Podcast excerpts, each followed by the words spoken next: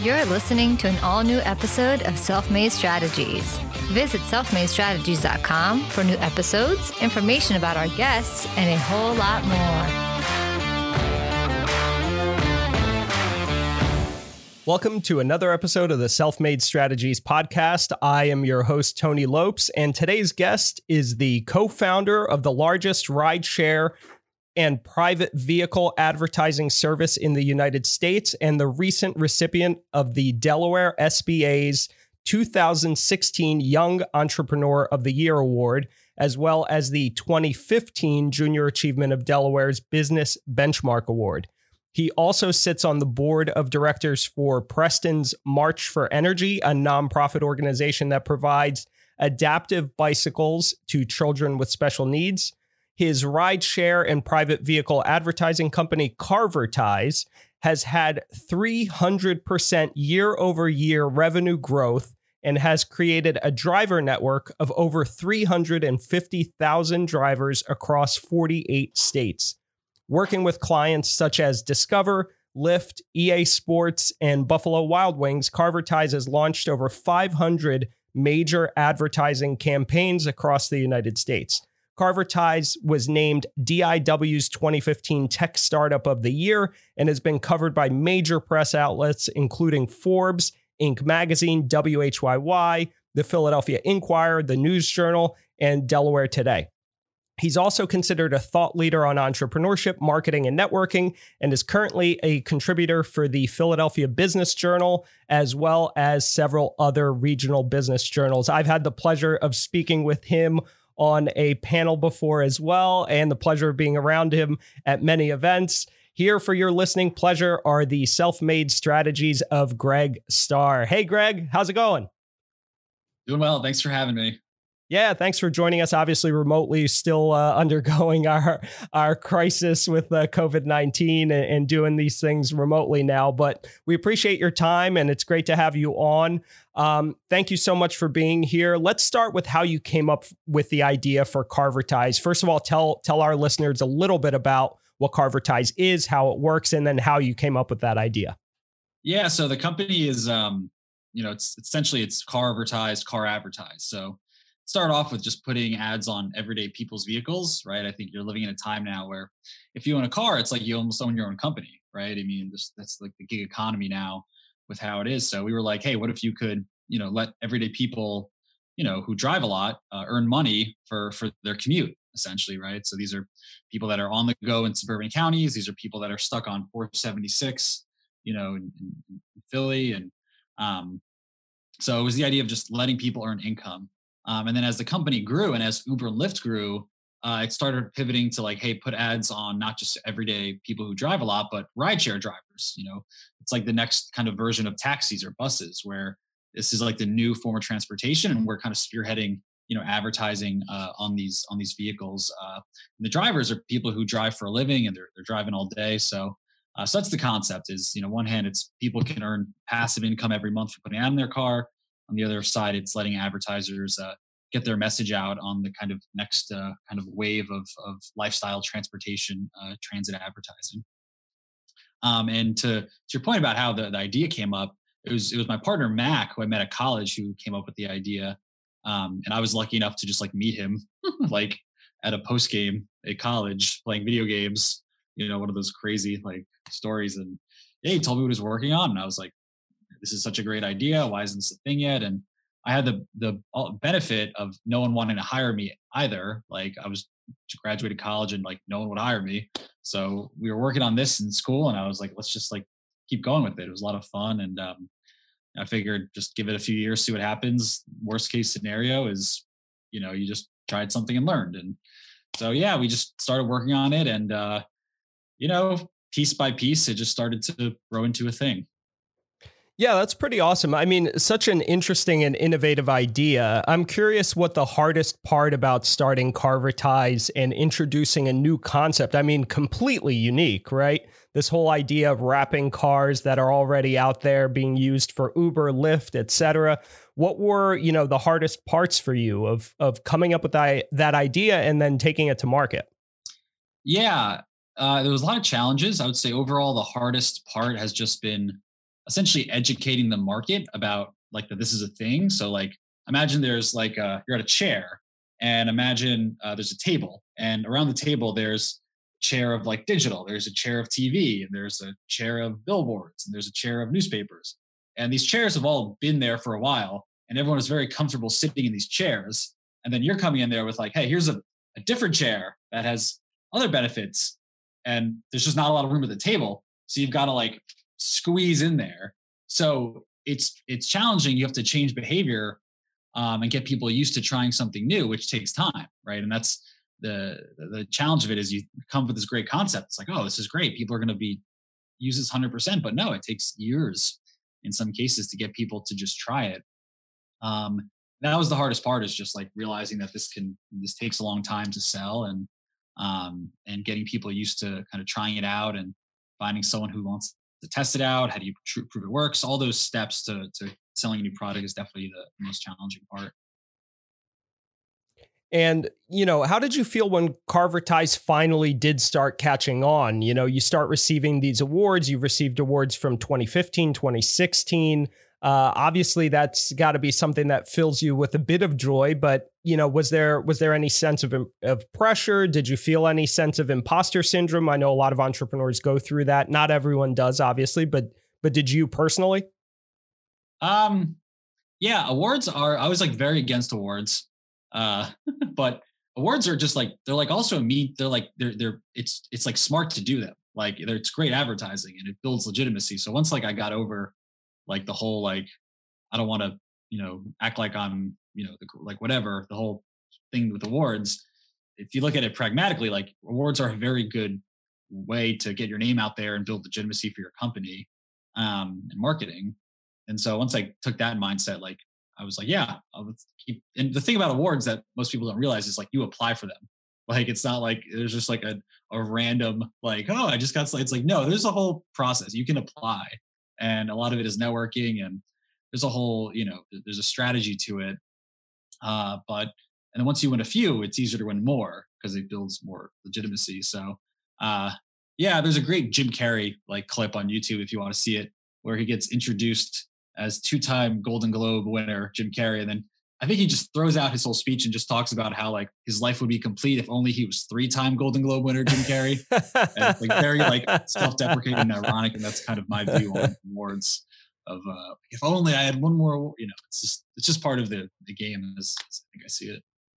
Right. It's good to legitimize the business. It helps you sort of boost your presence and your personal brand. And we, we when we spoke on a panel together last year in 2019, we talked about, I, I remember you saying that a lot of times people prefer to interact with individuals rather than brands, right? So you obviously have a very solid social media presence, especially on LinkedIn, especially on other form other platforms as well to promote Carvertise, but also to promote yourself as a, an entrepreneurial thought leader and speaker. Um, so, did those awards help you to kind of you know step up to the podium, so to speak, and have more of a voice, or did you always kind of take that approach? Yeah, it helps with legitimacy. I mean, it's just another. It's networking, it's legitimacy, it's marketing, um, and it doesn't cost that much. So it's just you know uh, uh, the, the trick I learned with awards is like they the, these organizations want to give out awards like because they make money because you know pay for networking. So it's like once you like figure out the whole like system of it, like it's like yeah, it's a very good tool to use to try to get as many as you as you can. Um, now, I mean, there's a lot of again, it, it, as long as you have the mindset that like, hey, these awards like are a marketing tool. It's not. It's not the the, the real value is not like I, I personally am not like uh, you know living or, or or you know living for awards to like if you just understand this is a tactic then it's you can separate yourself from it i think where entrepreneurs get caught in a trap is if like it becomes part of their identity and they focus more on getting awards as opposed to like running the business like that's what you don't want to do um because that's like a dangerous cycle and i've seen a ton of entrepreneurs who have won all these awards but like company's not going anywhere so like as long as you kind of are going into it knowing that this is like not the main thing but it's a side thing that can help with the important thing then I'm, I think it's good. Right. And do you think that that's more of like an ego booster in the context of what you were just talking about, or do you do you find that that that can actually be a hurdle and a, a distraction or deterrent from what's important in the business? Yeah, I think for like first time entrepreneurs who like it's like the, it's like you're almost like a celebrity almost, right? It's like, oh my God, I win an award. It's you know, company and it's it's like the it's a long like up and down kind of journey, you know, uh, uh, this whole thing. So yeah, I think it could be a distraction the first time. I think anyone who's like run a business and had to like really get their, you know, get kicked, you know, and like just like go through the misery that this whole thing is of learning and step back. It's that like the, you're you're humbled enough organically to know that like these awards are are a marketing tool more than anything. What do you think were the most important factors for getting Carvertise off the ground? And I ask that because, you know, a lot of us, I think, as entrepreneurs, and I'm kind of generously looping myself into that discussion, I guess, but a lot of us who who consider ourselves innovators or entrepreneurs or or try to do things that are unique and different do sometimes struggle, right? I, I mean, bringing something completely new to market, like you were saying with the chair analogy, right, is an uphill battle no matter what. And you get to plateaus and two steps back, and sometimes you feel like you're not treading in the in going in the right direction. So what do you think were the biggest factors for you in terms of taking Carvertise to market, legitimizing it, and then seeing it take off? Yeah, I think the biggest thing for us has always been just the ability to surround ourselves with like very smart advisors and people who have run businesses before and you know uh, finding the right people and being very aggressive in, in seeking their counsel and advice for kind of every step of the way um, yeah that's the that's the biggest thing. I mean you can't do this alone and like i mean it's one of the downsides of starting a company young is like there's just so much you don't know. Like i mean you don't know people you don't know you just you just don't know you don't have life experience so uh, it's like hard you know? It's hard even when you do have life experience but so it's just trying to eh, the, the biggest i think reason we've been able to su- succeed so far is just uh, consistently you know talking and, and triangulating with uh, you know people that have, have done it before what are some of the things that you wish you had known when you started Carvertise? You mentioned it just now. You know, you started it very early on as a young entrepreneur, what are some of the things you kind of wish you had had in your your toolkit or in your knowledge base to help you, you know, take a more steady upward trajectory? Not that you haven't been successful. Obviously, you've been very successful to begin with, but you know, were there some pitfalls that you could have avoided had you known something specific? Yeah, probably years of like le- legitimate years of uh, things we could have avoided just with how to sell and customer groups and financial and I mean it's it's too long to list, but I will say that there is something not knowing how hard it was was probably actually a benefit. So there was a, a sense of being very naive for this whole thing that actually helped because like I think if I had known what I know now when I started, I would have been like, yeah, I don't know. that that might not be for you. Uh, but because it was just like, oh yeah, let's just uh, let's see what happens. You know, it just it worked out uh, better. Um, so yeah. Yeah. Do you have any stories from early on? Well, maybe where maybe you hit a early speed bump and you know it was kind of uh, sink or swim for you, and you felt like you had no choice but to succeed. And how did you take? What was your approach to making sure that your company was successful in whatever early hurdle you're you decide to talk about?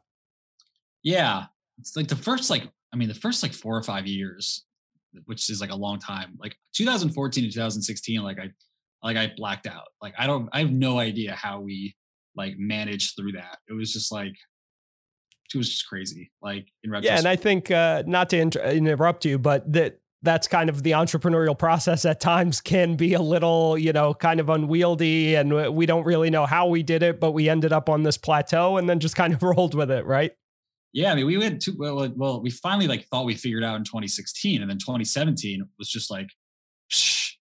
and so our first good year is 2018, um, which is funny because we started working on this in 2012, right? I mean, it was like it took a while to get really like traction. Um, but I would say like, yeah, beginning early on, what what helped the most was something I did. I googled important people in Delaware and like looked at people who are on the boards of like nonprofits and you know colleges and I, I learned that because of I watched the show Mad Men and I remember there was like a line about like oh like like like the boards are where where it's all at so I was like all right I'll look at people who are on boards you know, it's just funny. And um, yeah, I reached out to like 25, 30 people and uh, I got back.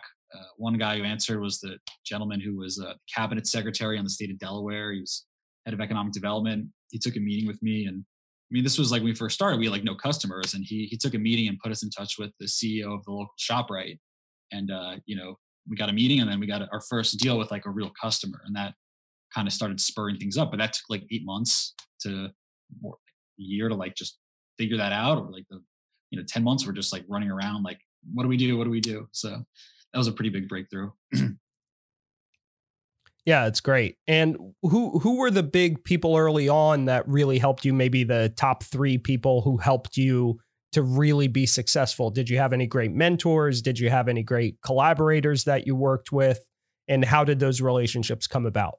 Yeah, honestly, a lot of people, and like it's really it's it's really hard to just name three because uh, there really have been so many people like just generously helped out.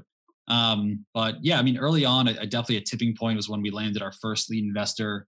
You know, this guy Vance Kirschner, um, who uh, I mean, he's just like this like underground wizard who uh, I did a LinkedIn post on him, but it's like a 150, 175 million dollar company he owns, like lifestyle company, privately held.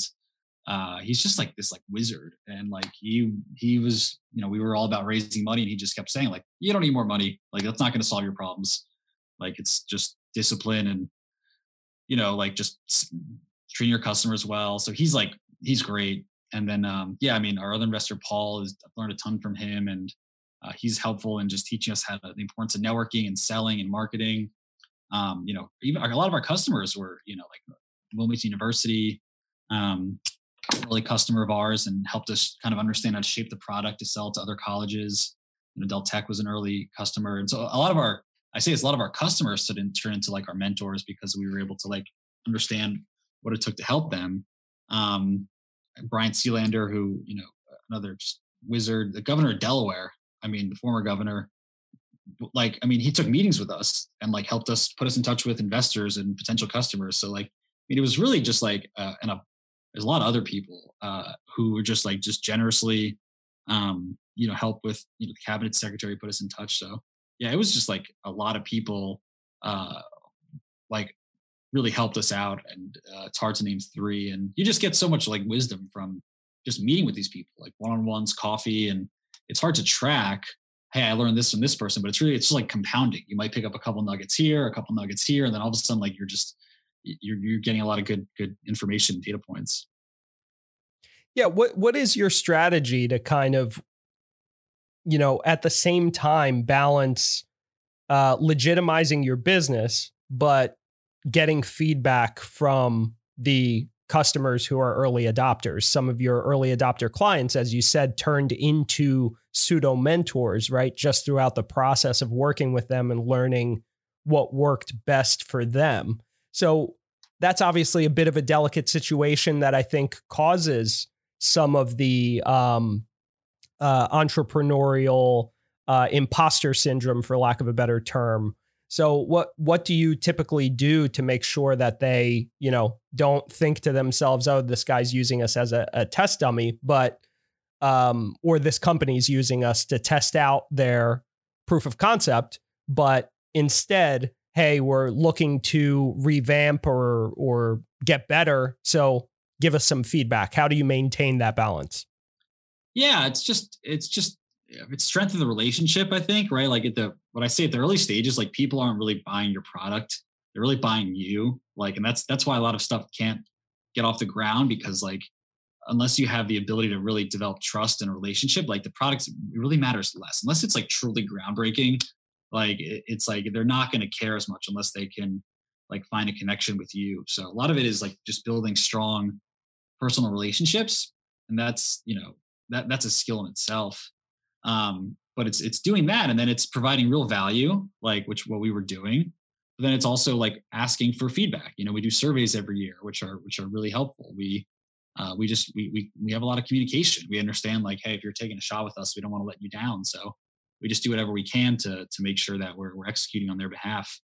Um, it's just being very customer centric, and it's also we also propose new ideas. We'll say, hey, what if we try this? What if we try this?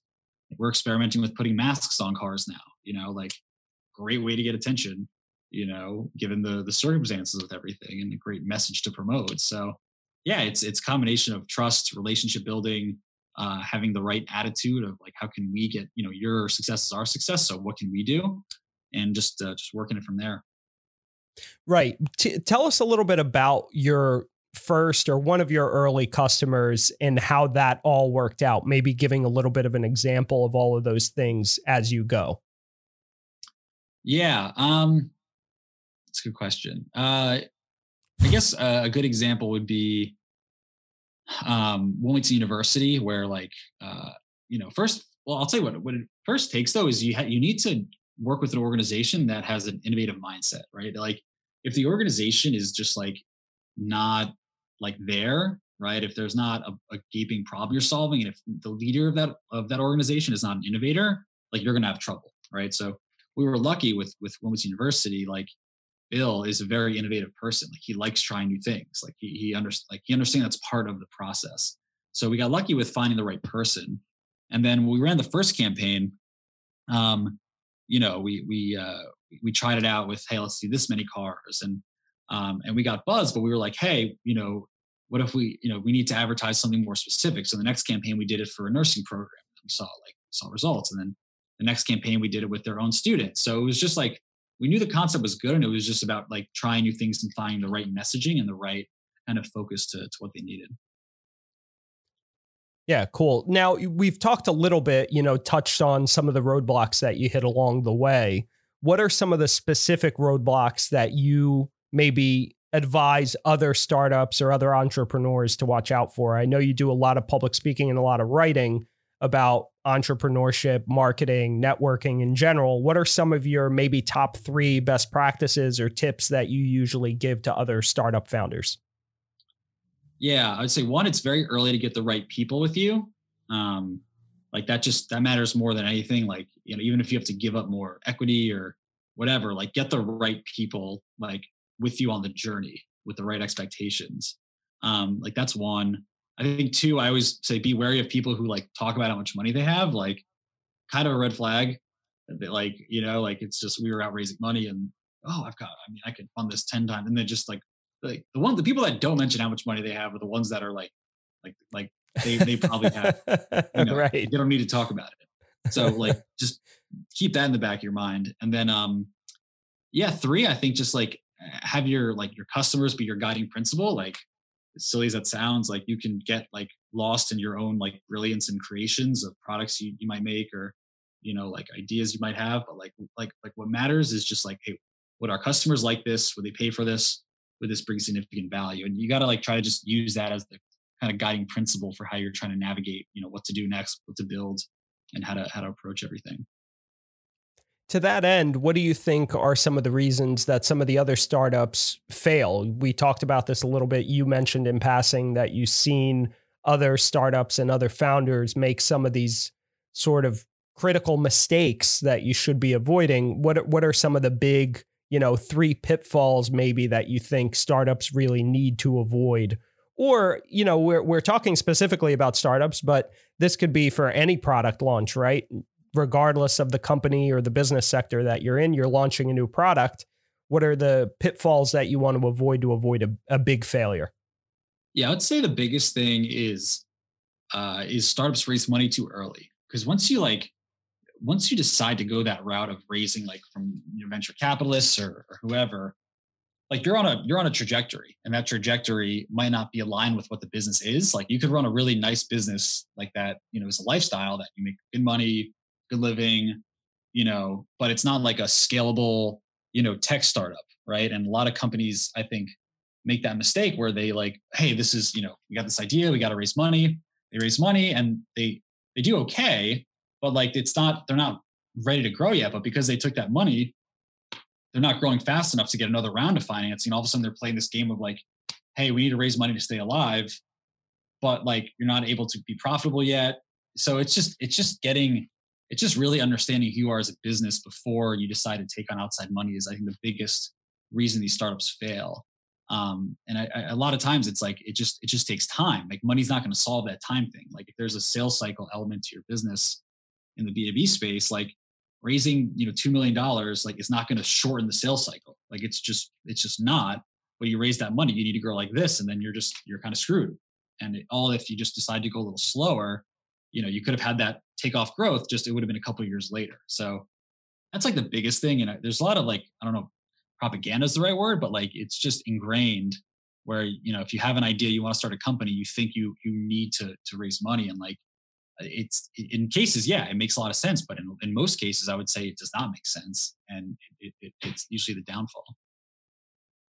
Yeah that and i see your point. I mean sometimes you know you raise money you end up with this chunk of money like you said and you start to lose focus of the need or the drive to go out and get clients and legitimize your business right? To that end you know you developed a new concept that you took to market. We've talked about this before how did you identify your target psychographic and demographic? Uh, it was just a lot of trial and error.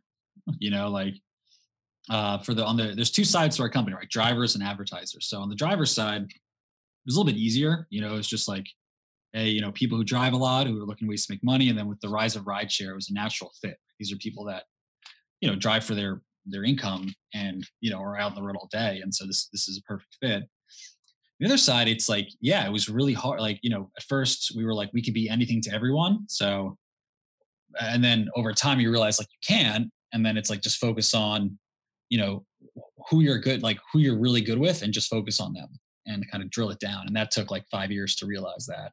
Um, and we're still kind of learning that. We still kind of fall into that trap sometimes of trying to like just, excuse me, uh, be everything to everyone. So that, that's that's I would say the key is I wish we could have shortened that cycle, you know, but there's, I don't think there really is any way. It's just talking to customers and, and learning from them and then finding, you know, hey, what really sticks? And then, and then just going from there. My, my investor Vance always says like, go where it's easiest, you know, like, so you just like, if it's easiest to sell to this customer group, if it's easiest to, to get renewals with this customer group, it's easiest to get like deal flow, like that's where you focus on, you know, don't, don't overthink it uh, and try to be something you're not.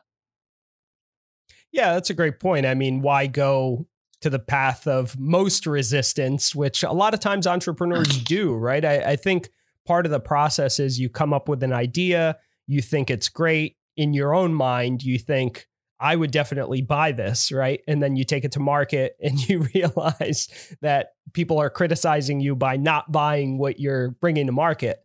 So listening to market is really critical. I think though that you know while a lot of people talk about a b testing and those kinds of things could you give us like a practical example of how you did some of that early on testing? Maybe a story that explains you know your process early on for developing this product?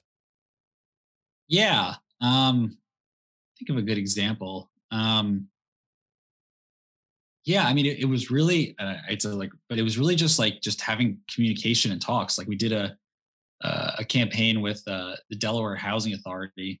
It's funny and we just the creative was so good and we noticed such a big jump from that campaign that we were like we got to put more emphasis on the creative that goes in the cars as opposed to just you know putting it out there. And so um yeah the, the process was really it was really there was no shortcut. It was just like good communication and learning uh, from every customer you have and you pick up different things and you get different feedback. I think one thing we're developing now, which is a good example, is adding a digital element to this because a lot of feedback you hear from you know advertising in general how do you track it. And so we've developed a digital product that you can digitally retarget people that have been exposed to the ad on the car, which could help track conversions and, and website lift. Um, so that's an example of like, hey, here's a we like this, but how do you track it? And this is us developing a service that you know we know fits a need.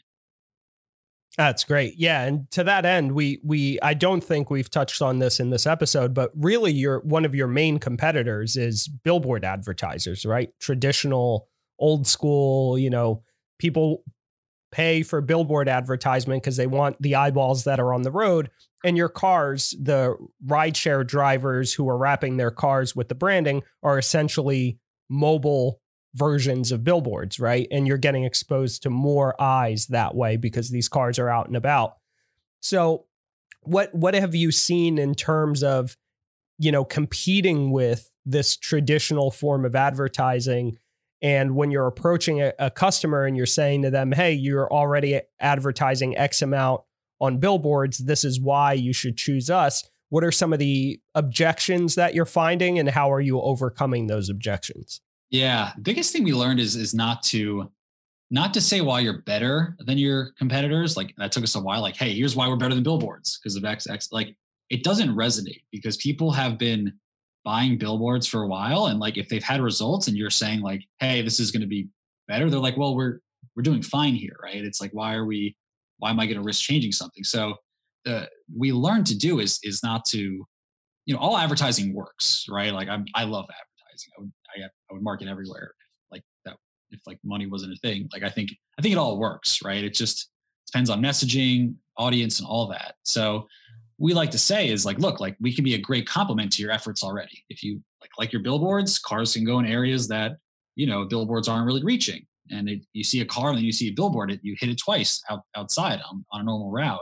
So it's just making the case that this is a good complement to fit into their overall kind of marketing, you know, pie, um, as opposed to, you know, hey, move all your money to us. Like that's it just doesn't really resonate. And again, we learned this over over time, um, and it's the right approach because it's you're trying to be like a you know a, a help partner to the company and create solutions like you got to know where you fit what their objectives are and there could be some cases where like look carvertise is not the best fit for you there's other cases where it's like look carvertise is a great fit for these reasons and we would recommend going bigger here as opposed to previous years where you might have invested in other things this is why this makes sense now so yeah it's just like learning you know sales and, and talking to your customers over over time yeah, exactly. So now shifting towards the your marketing strategies, what are some of your best practices overall for businesses who are looking to kind of rebrand or rebuild their audience? You know, maybe they've become stagnant on social media and content marketing and they kind of hit a plateau. What do you typically recommend to a brand like that? Yeah, well, I'm going to take a step back. And this is actually one of the things I wish I said with advice to entrepreneurs is like, you got to keep people updated right? That's like the main thing is like people lose track of like, hey, I, I met with this person and now they're thinking of me. And it's like, no, they've moved on to something else. So it's very important if you're starting a company to like keep the people that you're talking to updated. So like the, I think the biggest thing we did is like once a month, once every six weeks, we would make an effort to update people and catch up with them or send an email blast out of like what we're doing. And like that's been the key is that you need to like stay top of mind with people. Um, and so, you know, if you're a company that's like on flat, you need to have a narrative. You need to like have a story that people can tell and people can, you know, want to be a part of. And you know, that, that's the way it is in social now. It's like it's it's just putting out what you do is not enough. Like you've got to create a compelling story that people can resonate with and see you as a resource and almost like a friend uh, before they buy. That's a great point, and I couldn't agree with you more. I think storytelling is of critical importance in today's market, especially right because we're so overloaded and bombarded by just marketing on a constant basis that, to your point, people want to engage with something that resonates with them or or that they can relate to. Right? Do you have practical advice for someone who's confused by all the noise? You know, they keep hearing that they should be telling better stories and more narratives but they're not quite sure what they're doing or or where they fit. Maybe I'm asking for a friend. Um, and how how should they go about you know their practical process of developing a narrative for whatever their product or service is without sounding too salesy or contrived. Yeah, I think the, the, the first thing to remember is like no one cares. Like so, like like you just got to start posting because like you like you're thinking about yourself more than anyone else is. So the first thing to do is like get over your fear of just like throwing stuff out there. Um, that's A, right? And then B, I I think it comes from. I mean, first you got to make it visual. Like you got to take pictures, like uh, and and you have to kind of try to be authentic, right? It's not just like posting stuff that you don't feel like strongly about. Like it doesn't. It it's it's you need to be authentic with it, but what I say to people is, you know, the example of the personal brand, right? There's a lot of different ways to market as a company, but I made it a rule to two days a week post on LinkedIn. And it was like just two days a week consistent. And it'd be a new customer, it'd be a meeting I had, it'd be something I learned. But I was like, I'm just gonna do two days a week. And that's really what did it for me is the more I did it, the better I got at it. And the more it just became natural and the more it kind of just built awareness gradually over time. So I'd say just a, a practical thing is to just start and and you'll you'll learn like you know you'll learn as you go about what's hitting what's not um and you'll you'll it's just it's got to become part of your just like kind of normal day to day to really have this kind of incorporated into what you're doing. So to summarize kind of get your reps in you know just kind of get over it get there start producing content start posting content and then and then you know monitor that based on what people are actually engaging with right what's yeah. getting the most likes. Something you said that resonated at the panel was like, look at what other people are doing.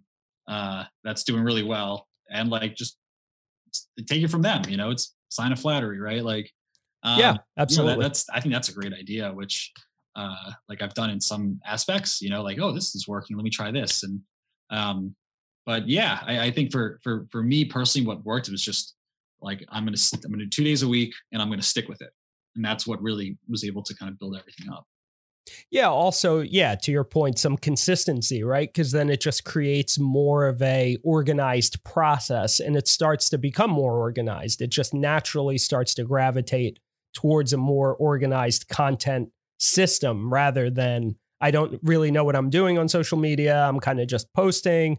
Picture quotes i think that's over, right? Can we stop with the picture quotes? Is that a is that a thing? Or oh yeah, um, uh, I'm kind of getting tired of the uh, of the of the picture quotes personally. But wh- what's your stance on what type of content seems to work best? Yeah, um, depends on the audience. Like if you're a recruiter, like they love recruiters love like those cheesy like recruiter stories of like job applicant shows up late, gets thrown out the door, gets hired they like I don't know what that is. That's like a whole genre in itself. Um, no, I like I like genuinely like helpful tips. Um, I like uh, I like stories of success. Like, hey, we passed this milestone. Like that's always good. Um, I like hearing like how people screwed up, not like just being like, hey, like we totally screwed up here. Lesson learned. Like those are like the, the honest ones are really good. I, I don't like the everyone's doing this thing with emojis now. Like you have to like it's like one line emoji, another line emoji, another line emoji. Like there's all these like formatting a- aspects of it that like I've never been to. like I, I just whatever I just post maybe it, it hurts, but um but yeah, that, that's just kind of what I'm seeing out there now. Yeah, really cool. So let's talk about you as a as a founder, as an entrepreneur. What's your process? I'm always curious about this myself, and I hope that the listeners are as well. What's your process for creativity? So, an entrepreneur, in my opinion at least, is a very creative individual, very similar to an artist in a lot of ways. You kind of come up with an idea first, develop a prototype or proof of concept, and then take it to market, right? So, what's your whole process? Literally, do you meditate? Do you journal? Do you mind map? You know, what's your literal process for coming up with a new campaign like your campaign of the cars now wearing masks during this COVID nineteen sensitivity period that we're that we're experiencing? Yeah, I think um so. I definitely I meditate a lot. Like I make that like a thing because I, I I like you need to like create space and like let the subconscious like do its thing sometimes. So if there's like a problem we're dealing with or like an uncertainty, like like you have to let it sit and like you know you have to just understand you're not going to have the answers right now but if something doesn't feel right like you need to give it time to like figure out um, so that's A. I think uh, what I do every week is I outline my week and I have it like sales. Okay, what are my sales efforts, marketing, ideas, um, networking. I have a line for networking because I think that's just like so important to just continue networking each week and, and make that just like a part of like the, the playbook. And then there's like the miscellaneous, which is like the different ideas or, or kind of like things you picked up on or, things you had. And so I just like you just kind of I, I structure my week like that, so it's like on the list um, but then also like, I mean, in my case, like, I mean, my partner Mac is like, I mean, he's like, he comes up with like 30 ideas all the time, right? Like he's like, he like comes up with a lot of things. So we also just spend a lot of time brainstorming because he'll have an idea like this and then we brainstorm it, then it turns into this and then it, it leads to this. So, um, so yeah, it's just, it's just building it into the process and, you know, staying relevant with current times, you know, seeing what the mood of the, you know, I'm on Twitter a lot. You can just like see it's not an excuse to go on social media, but you just see what people are saying. You see what like people are getting riled up about. And that's helpful also to kind of see what's going to be resonating right now. And I mean, a new idea we did, which is so simple, is putting like anime graphics on cars, like cartoons, like you know, insane. Like it was just like a great like creative idea of like, hey, we've been putting like the sim like put a cartoon on a car, like see what that sparks with creativity. Um, so yeah, it's it's it's I think it's it's it's it's taking time out to plan, taking time out to brainstorm. You know, part of our structures we have like a management meeting every week uh, to talk about new ideas. So uh, and then there's also ideas for just how to work several accounts. So it's just being part of the process of like, hey, how can we attack this? Like, what's something different we can do uh, to try to try to get as many ideas as possible. Yeah, that's great. And so, how do you, you know, what's the litmus test for your idea generation? Mac's coming up with a Mac. It is right. Your mm-hmm. partner named Mac. Uh, Mac is coming up with these great ideas and you know he comes to you with them but obviously 30 ideas is way too many to implement all at once so how do you sort of pick what you think is going to resonate or work best and you know what's the dynamic of that relevant to your partnership relationship right because that's part of it as well is just not only working with somebody who's a partner for such a long period of time it's like making any other relationship work but it's also respecting their creativity enough to give them creative space, but then, you know, having some process for deciding what ideas you're going to move forward with versus the ones that you're either going to table or not, or decide not to implement at all. Yeah, it really comes down to like just like customers, right? So we're developing a new product. Like everything we develop has a reason to it. Like, hey, we can cut our costs by X amount if we start doing this. Well will people buy that? Like yes. Like we've gotten confirmation that if we do this people will buy it. Like we ask people if you put a mask like hey is that something interesting? Yeah that'd be cool right? So everything has to be verified with like people before you just like kind of go all in right? So eh, that, that verification is very important. You don't just want to like build something and like and then you know no one really wants it. So everything we do has to have the the goal in mind hey can we sell more of this? right? Will this help people more? Is there a legitimate value that we're bringing to the table? And if it passes like that test you know that's when you know it's it's it's it, you can move forward with it. But like if you're not you, you create something and, and like you kind of test it out there like and no one's biting like okay it's just it's not really it's not really hitting you know i don't know what to what to say it's just not resonating right now with the market so you just right that makes sense yeah and then i guess there there are layers to all of this right nothing is literally black or white, there's grayness to all of this, right? Then some mm-hmm. of these ideas kind of float to the top, and then you choose to implement one. You kind of do some A B testing, like we talked about earlier. If the idea seems to be catching on, maybe you roll with it a little bit more. If it's kind of getting stuck or not really moving forward, maybe you step back and try something else, right? Yeah, and you you just you learn a lot from trying new things too. So you might like learn like this didn't work out, but like interesting, we picked up something here. Like this could be something.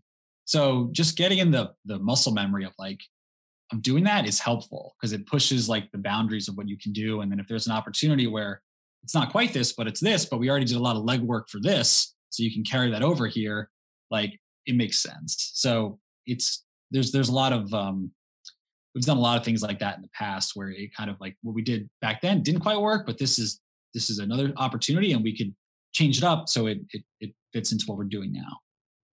Yeah, that makes total sense. Awesome. Greg, thank you so much. This was a great episode. I think chock full of a lot of really good information for hopefully the listeners to take away and to use and apply in their own, not only entrepreneurial pursuits, but in their personal branding pursuits, which you and I are big fans and advocates of. So uh, if people are looking to work with Carvertise or looking to reach out to you for more information, how can they get a hold of you?